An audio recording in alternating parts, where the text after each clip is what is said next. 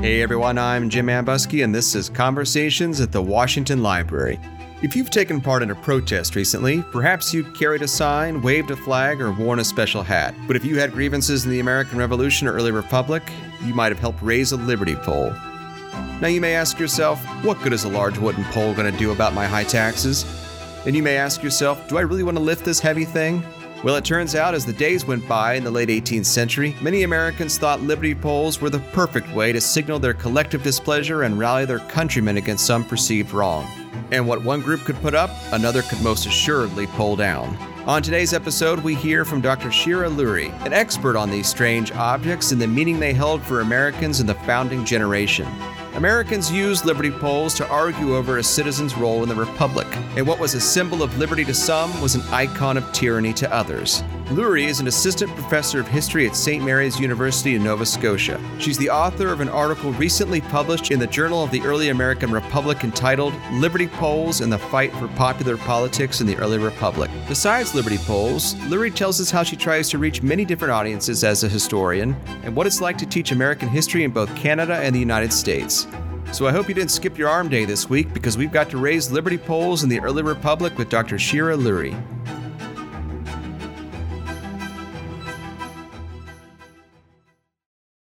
Let's get into this topic of liberty poles by going back to the year 1766. We're in New York City, site of a now famous musical, uh, focused on Hamilton, but Hamilton isn't around yet. But there's another rabble rouser of sorts in the form of a piece of wood that people erect in celebration of the Stamp Act's repeal. Tell us about this thing called a Liberty Pole and, and tell us about this moment. What's going on and why do people decide that, you know what, in order to celebrate the goodness of the King's Majesty and to celebrate the repeal of the Stamp Act, let's put up a pole and high five each other. yes, whether or not there was high fiving or rapping I can't say. What I can say is, you know, it's it's an interesting moment. It's a complicated moment, especially for us looking back on it because we know what's coming. Right? We know what's coming over the next decade or so. But for the colonists in this moment, they are celebrating this of course as a victory in asserting their rights, but they're still doing it within a context of being happy in the British Empire, right? No one is thinking about independence in this moment. It's not on anybody's to do list. So they're grateful to the king and parliament, which is why on the Liberty Pole it says George III, Pitt, and Liberty. That's not a contradiction, right? They're celebrating that they're in an empire of liberty. That's going to change over time. And I suppose we can we can talk about that. But the question of why a Liberty Pole is an interesting one this pole in New York City is actually a ship's mast. And so we know that the New York Sons of Liberty had strong ties to seafaring and shipping. And so that gives us some clues as to why they would pick this particular item to be uh, their symbol of choice. But we should also think about, you know, the Liberty Pole as an object. And I always say this and laugh because it sounds like too obvious, sounds like a foolish thing to say. But Liberty poles, Jim, are really tall. They are very tall objects. um, and that means that they're often the tallest thing on the landscape. So they're very visually striking. And so, in that way, they're very powerful as a symbol. You can also decorate a Liberty pole, right? You can put signs and flags. And so you can convey your meaning very clearly. And you can erect a Liberty pole anywhere. So it's unlike a Liberty tree in that sense, right? It's more versatile. So I think there's lots of reasons why a Liberty pole was a a popular and, and became a preferred symbol. So New Yorkers in this moment took this very heavy ship's mast, this very mm-hmm. heavy object, put the words George III Pitt and Liberty on it. Mm-hmm. Is this the first instance where we see something like this done? Is this the first moment when a Liberty pole is raised in the American colonies? that's recorded that we know about in the American colonies, yes. There's lots of threads we can pull at to see where the origins may be. Maypoles, for instance, were raised in Europe and had some political connotations, like they're raised during the Civil War by royalists, the English Civil Wars by royalists. They're raised on festival days that kind of connote social and political inversion. They're raised sometimes when French peasants riot against their landlords. Um, we can see certainly from from that history where the Liberty Pole came from. But in terms of the first kind of strong political raising of a Liberty Pole in the American colonies, this is it.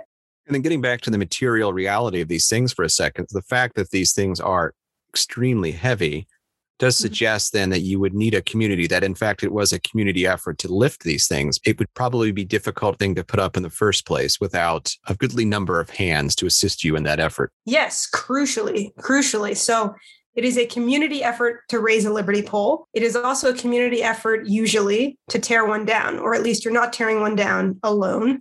And it's a, a difficult thing to do without being noticed. Oh, yeah. I'm excited to talk about the other end of that, right? The ripping down of the Liberty poles, because that's what happens here, right? Isn't the Redcoats rip it down, the yes. station in the city? Right. So the Redcoats, despite the, the colonists seeing this as the kind of benign or sort of somewhat unchallenging symbol to British authority. The redcoats who are stationed there do not see it that way, and they do tear it down. And that really transforms the Liberty Pole's meaning. So the redcoats tear it down, the colonists raise another one, redcoats tear it down, and that back and forth lasts for years and it does lead to some some violence. And so it's kind of in that conflict that the liberty pole transforms into now a symbol of colonial defiance of an assertion of rights against the empire against british authority. And so by the end of the imperial crisis the liberty pole has spread to other areas and it becomes a very potent symbol of the patriot movement so would it be fair to say then that the raising of the Liberty Pole in this moment and both the popular protest or the popular celebration in support of it, but then also the imperial destruction of it points to the realization on both sides that they've got different ideas about how the empire is supposed to work or how all of these pieces are supposed to fit together.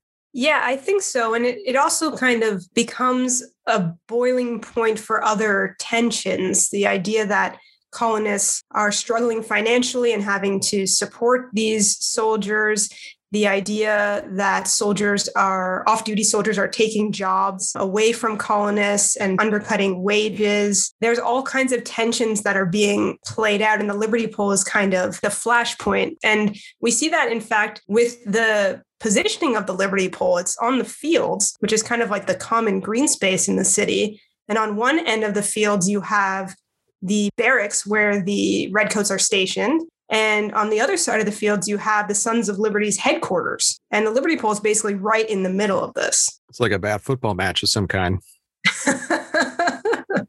yeah, the Liberty Pole is right on the 50 yard line. 50 yard line of independence or continued membership in the British Empire. Maybe they just toss a coin at halftime.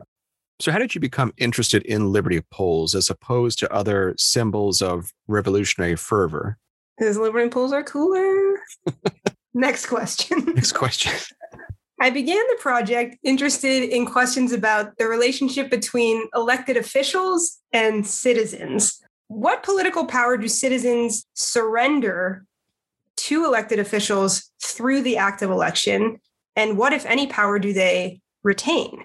So that question kind of morphed into a sort of different question for me, which was what does a citizen do when they disagree with the actions of their elected representative? And that became the key question for me. And so I became particularly interested in what I call moments of dissent. So in the early republic, we have these moments like the Whiskey Rebellion, the reaction to the Alien and Sedition laws, Fries's Rebellion, and what I found was Liberty poles are really central to all of those moments.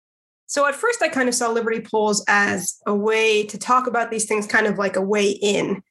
But then when I was researching, I found actually they're foundational, though they're central to this. They are the flashpoint for debates about these issues that are happening in communities. And so that's kind of how the project took shape. So as you begin to circle these questions and you begin to refine the research you want to do, as a response to how you've begun to rethink your initial project. Where did you go looking for these things? Uh, do Liberty poles actually exist? I mean, are some of the ones that mm-hmm. were erected from this period not still alive because they're they're dead? But uh, are, do they exist in the archives, things like that, or were you finding mention of them or discussion? How how did you begin to see the centrality of these objects to the revolutionary moment, but also in the early republic as well? Mm-hmm. Well, first of all, Liberty poles are forever alive in our hearts. so, so that's the first thing. But in answer to your question, I did what what I think all historians of early America, particularly political history in early America, do, which is I just plugged Liberty Pole into the online newspaper database and I got hundreds of hits. And as I read through these articles, you know, some of them not very specific, some of them actually talking about Polish people, not Liberty Poles, but some of them really revealing some fascinating events that often led to significant conflict in local communities where these events, news of these events would spread to other areas, other states. And I also found evidence that these conflicts would impact elections local elections, state elections, and even national elections. So that's where I began. And then, of course, I went um, to the archives. And if anyone's interested in Liberty poles, the key collection is the Rawle family papers at the Historical Society of Pennsylvania. Um, that those are the depositions from the Whiskey Rebellion and Fries's Rebellion, and they really talk a lot about Liberty poles. And otherwise, it was kind of a searching for a needle in a haystack situation where I would go through people's correspondence and just look for mentions of Liberty poles, which I don't recommend um, if you uh, are interested in maintaining healthy eyesight and sort of remaining free of back pain, that type of thing. But that's what I did. And then I kind of filled in the gaps of other information looking at tax data, census data, military records, political pamphlets, broadsides, that type of thing to sort of fill out the story. Take me back to that moment, though, when you were putting in the term Liberty Pole into a search engine. When you and I were growing up, and by that I mean in graduate school. ah, yes. our younger days. Yeah, um, young and hopeful again. Exactly when we weren't broken. Um, we that was, I mean, online databases had been around for a while, mm-hmm. but there was, I guess, an increasing concern, or maybe not a concern, but growing caution that a simple full text search could manipulate your sense of what is there uh, and what is not there right? Uh, there's a wonderful article, and I cannot remember the author right now, but part of the article's title is uh, Text Searches and the Shadows They Cast, implying that there can be a false sense of security with these materials. And so when you're working with students, you know, based on your experiences doing this project and you're asking them to search into a database like that, how do you how do you help them see that the ways in which they can use a resource like that in productive ways and not get lulled into a false sense of security that they have come across everything there is to know about a particular subject and their research is done? Yeah, what an interesting question. For me, I think the danger is less a false sense of security and it's more a false sense of significance. Mm-hmm. If you're searching for Liberty poles and you get, you know, hundreds of hits over, let's say, two decades, and this is all that you're reading, it seems like Liberty poles are all anyone's talking about, right? And of course, that's not the case. So I think it's important to zoom out and think about your topic in its appropriate context and to think of databases, as you said, as a tool, right? My project would have been very difficult, maybe impossible. So it's helpful in terms of you're able to ask different kinds of questions. And I see pitfalls in all kinds of methods, right? I think the same thing happens when you go to an archive and you're just looking at certain people's writing you might get tunnel vision in the same way, right? So mm-hmm. I think every research method has its own pitfalls, and you need to think about your strategy and method. And that's why it's helpful to workshop and speak with other scholars and and get some other feedback and perspective. So you're you're sure that you haven't developed that singular focus through years of researching. No i think that's a great point. I think it's very easy sometimes to get tunnel vision from looking at a particular source or a particular database. But as long as you're covering your bases and thinking about how what you're seeing fits in this wider context like a liberty pole it's very clear that these things were everywhere, that they meant something very important to people on all sides of the political spectrum. And when some people put them up, some people ripped them right down. Did they ever? Well, I want to follow up on that did they ever part because one of the key points that you make in your article, and we'll link to it in the show notes so people have a chance to read it or at least you know, know where they can get it, is that these liberty poles became a way for Americans to debate or claim ownership of the revolution's legacies in the 18th century after independence and, and whatnot. Mm-hmm. What form did this take? Yeah, it's it's really important to understand this. I think the tension between anarchy and tyranny and how much liberty will lead to either of those things is critical to understanding politics in this period. That tension is at the center of almost every political debate. And it is absolutely at the heart of the emerging partisan divide. And people see this through the Liberty poles. So, for pole raisers who subsequently become Republicans, they believe that individual liberty is the key to defending Americans from tyranny, that you have to have enough individual liberty where you can critique and sometimes resist unjust exercises of government power. And they do that by raising liberty poles and using liberty poles as a kind of rallying point for their resistance. And they see attacks on their liberty poles as attacks on their political expression and so their liberty. And that's tyrannical, right? But on the other hand, you have Federalists who believe that too much liberty will undermine government. And that's what these liberty pole raisers are doing. They are critiquing government, they are resisting laws passed by the will of the majority. And so they are undermining the very principles of self government. To Federalists, these liberty poles will lead to the destruction of law and order and a descent into anarchy. And if we have anarchy, that means self government has failed and monarchy has triumphed, right? So the stakes are very, very high for both sides that either raising or destroying a liberty pole is critical to the survival of the American experiment. And to the other side, it is confirming their worst fears, right? Destroying a liberty pole or raising a liberty pole is, is confirming their worst fears of what the other side is doing.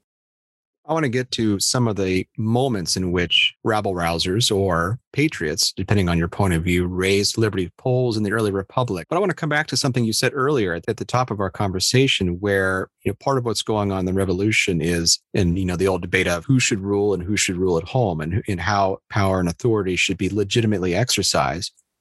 Now we're in the early republic. We have a constitution, and Republicans are raising these liberty poles in protest of what they see as an intrusive federalist state. Do the Republicans see a contradiction in terms in raising liberty poles to resist duly constituted authority and elected authority? You know, they may not have voted for the candidates who won, but there was an election, somebody won, theoretically legally and that uh, the government itself is legitimate and shouldn't they just shut up and go home and by contrast what is the federalist thinking of individuals who refuse to accept that duly constituted authority. Right so this this is sort of fundamental to the first party system how these two sides divide.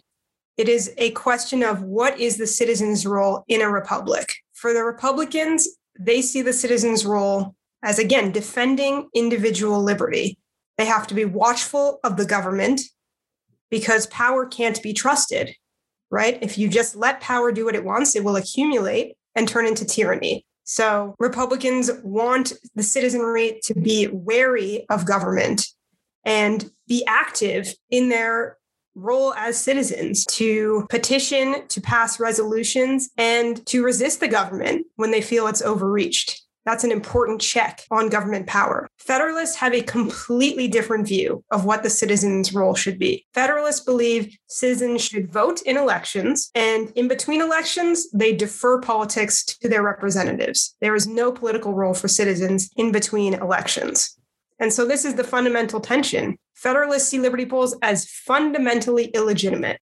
Republicans see them as crucial to the defense of their liberty in the early republic, where do we see these liberty poles being raised? And what's the context? What's the motivation for putting them up, just as colonists did during the American Revolution? So Republicans raised these liberty poles, particularly in moments when they want to recall the American Revolution, right? So the first time they reappear after the American Revolution is during the Whiskey Rebellion, which is a tax resistance. So these pole raisers are saying, we fought against unjust taxes in the American Revolution. We raised liberty poles as patriots. Now we're doing it again. Our government is levying unjust taxes against us, and we are raising liberty poles and we are resisting those taxes.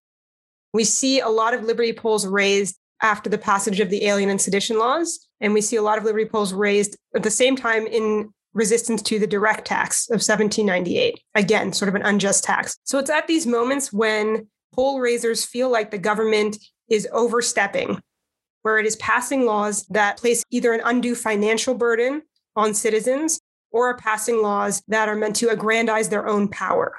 Do you see the raising of liberty poles as part of the same process we see of the development of political culture in the Republic? Um, I'm thinking here specifically of parades, politics of street theater, people composing songs in support of one candidate or party or particular idea of the meaning of the American Revolution. Is that sort of the same process, or do you see them as kind of a, a distinct facet of American politics in general? Liberty poles are embedded in that culture. You know the raising of a liberty pole most often is a is a celebration and there is a lot of parading and feasting and toasting and celebratory cannons and gunfire. And so there are these rituals associated with liberty poles and it's it's clearly tied into this culture that you're describing. I think liberty poles are distinct in that they remain as strong symbols right they mark the landscape until they are removed.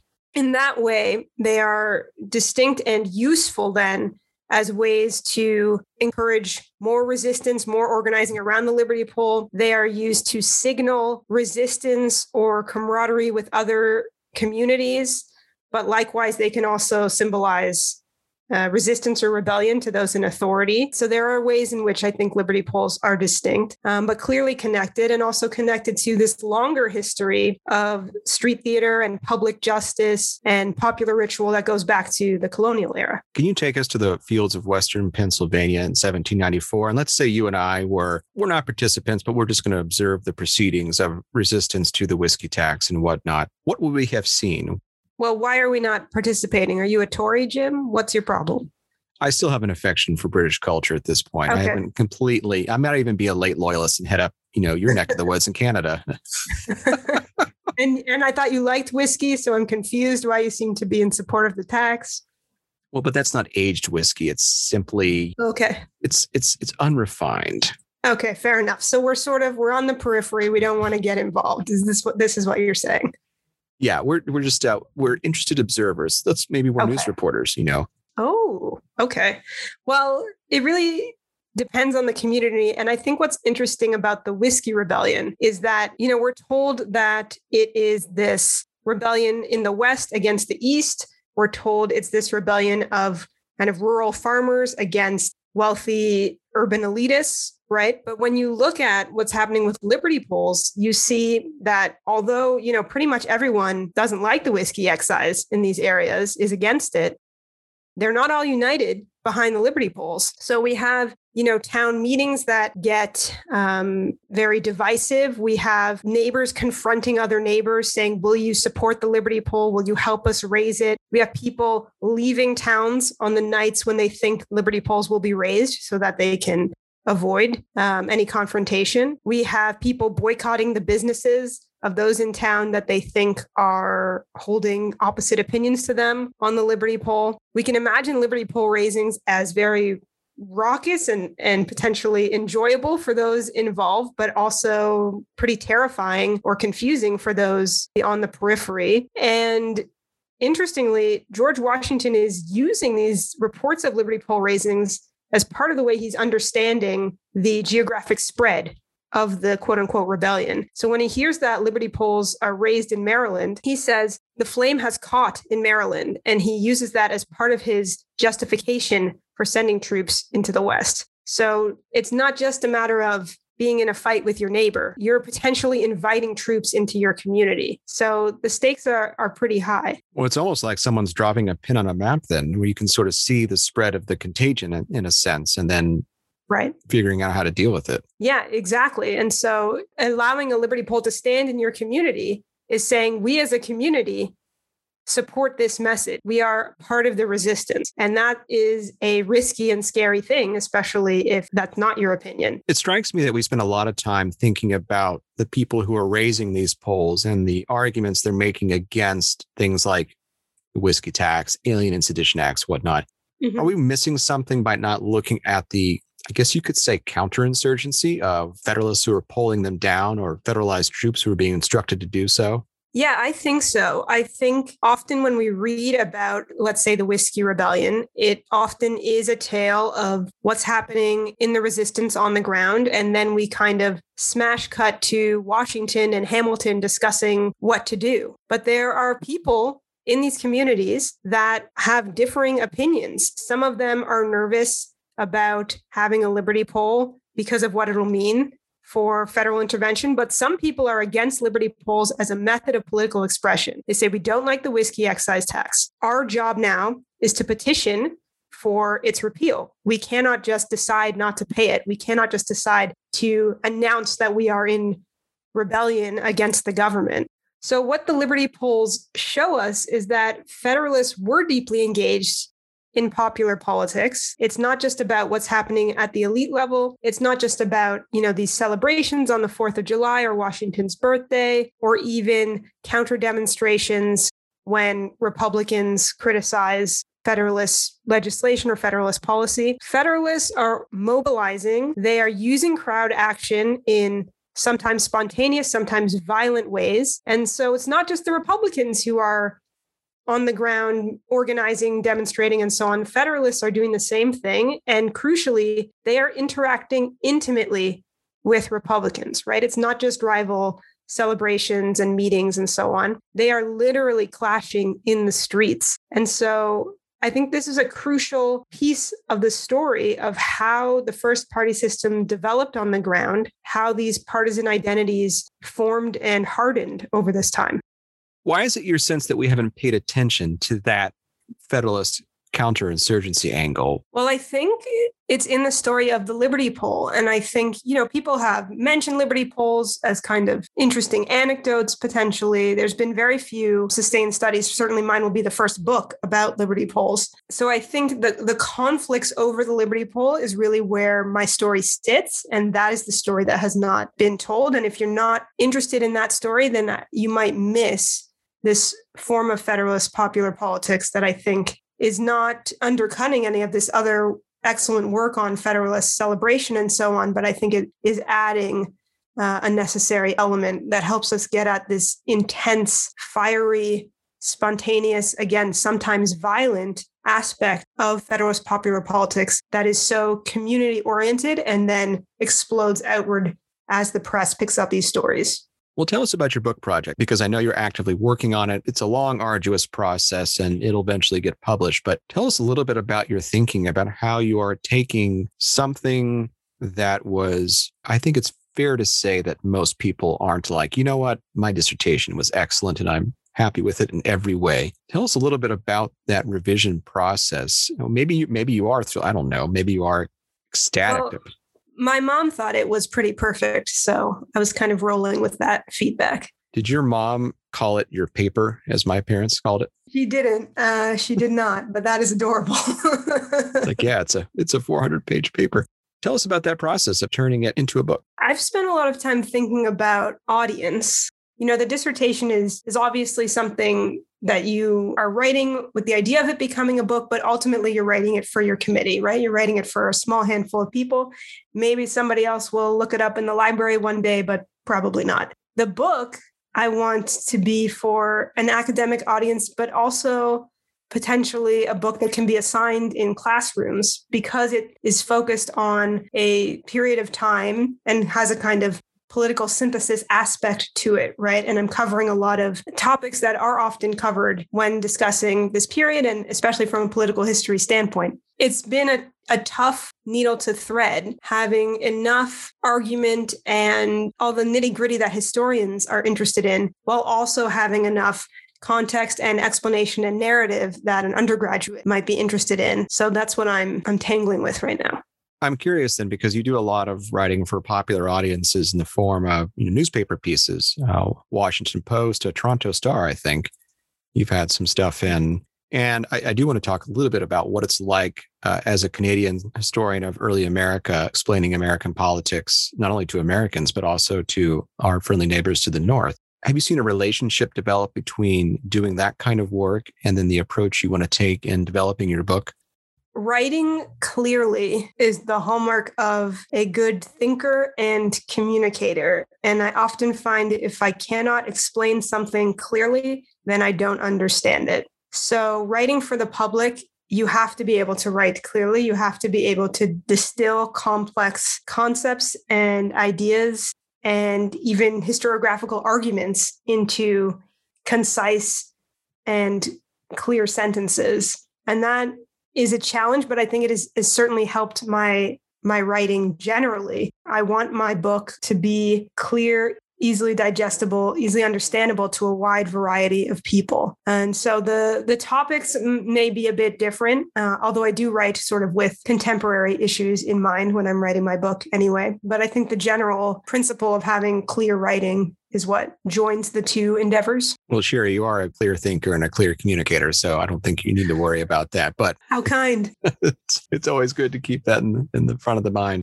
When you're writing for a popular audience, what are some of the things you're writing about? What do you see your role as as a historian operating in a, a wider public space? Often, what I write about is providing historical context. It's using history to help people have a different perspective or understanding on a particular issue or event. Sometimes I confess I don't write about history. Sometimes it's just my take on politics of the moment. But my my goals I think are the same goals I have for my academic work and the same goals I have for my teaching, which is to communicate the fundamental truth as I see it that History is a result of a series of choices. Things don't just happen, people make choices. And that means that the world that we have now is a world we have made and we can unmake it and we can make it again. And so thinking about how we might make better choices to address the injustices of the past and move us toward a better future is, I think, the ultimate goal I have in thinking about writing about teaching about history.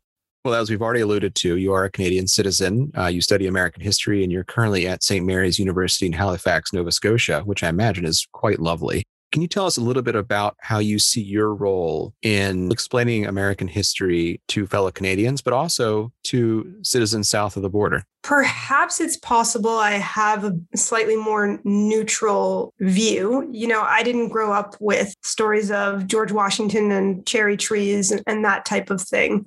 So I think I do have a kind of a bit of distance from some of the the national myths, let's say. And I hope that that allows me to think about history and think about historical memory in a sort of more removed way. You know, it's interesting. I've taught American history both in Canada and America, and it is so fundamentally different. Teaching American history in America I've found, and I had wonderful students, of course, on both sides of the border, but in an American classroom, a lot of it is about unlearning or having students think more critically about some of the history and narratives that they've been taught.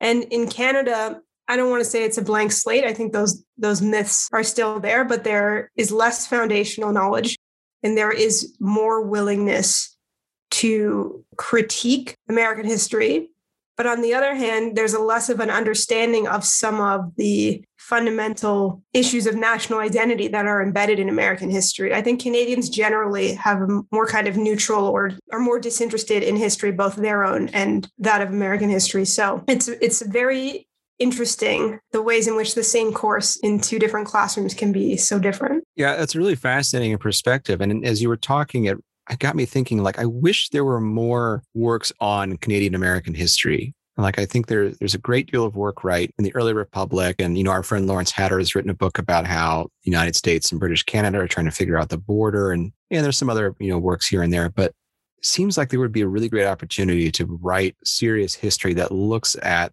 the comparative development of both peoples, especially since they come out of the same empire in the 18th century and for a long time, the borders didn't really matter until they did at some point. The comparative political cultural development of both Canadians and Americans, I think, would be would be fascinating. We need to find people that'll do that. Yeah, I was saying, are you uh, are you volunteering your next book project? Well, I've already got a next book project in mind that still takes me back to Scotland and America, but I was going to say because it would be a nice excuse for you to visit.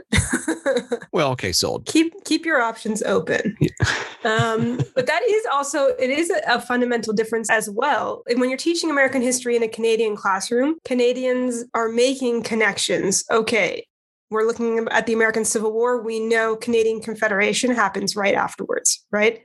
In an American classroom, that is not really on anyone's radar. Right. So we're the problem. I'm not saying you're the problem, you specifically.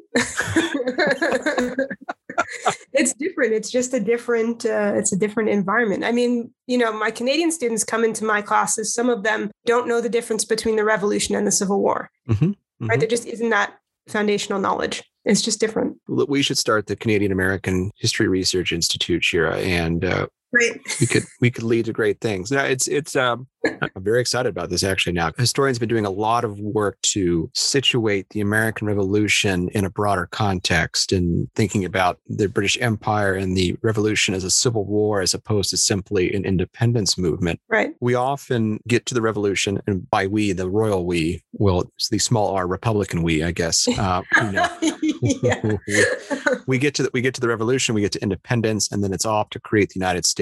And in our minds, those borders are fixed. But then we sort of lose sight of the fact that there's this interrelationship going on that people on the ground saw and were participating in all the time, but then it's sort of been lost in the erection of these borders you know, sort of like the Liberty Poles. There's there are two sides. Nice tie-in. Yeah, that's see, that's a revolution. I just brought it back. Right, you brought it all the way back to the beginning of the circle. Very impressive. Shira, this has been great. It's been far too long since we've talked. I'm glad that we got a chance to catch up and hatch this idea to revolutionize Canadian American studies, but also more importantly, the important work you're doing on the American Revolution and the early Republic and looking forward to your mom. Uh, her name is Lynn, right? Uh, her review of the book when it comes out down the road. Yeah, she's going to blurb the back for me, I hope. um, Jim, always such a pleasure to talk to you, and what an honor to be on your podcast. Thanks for having me.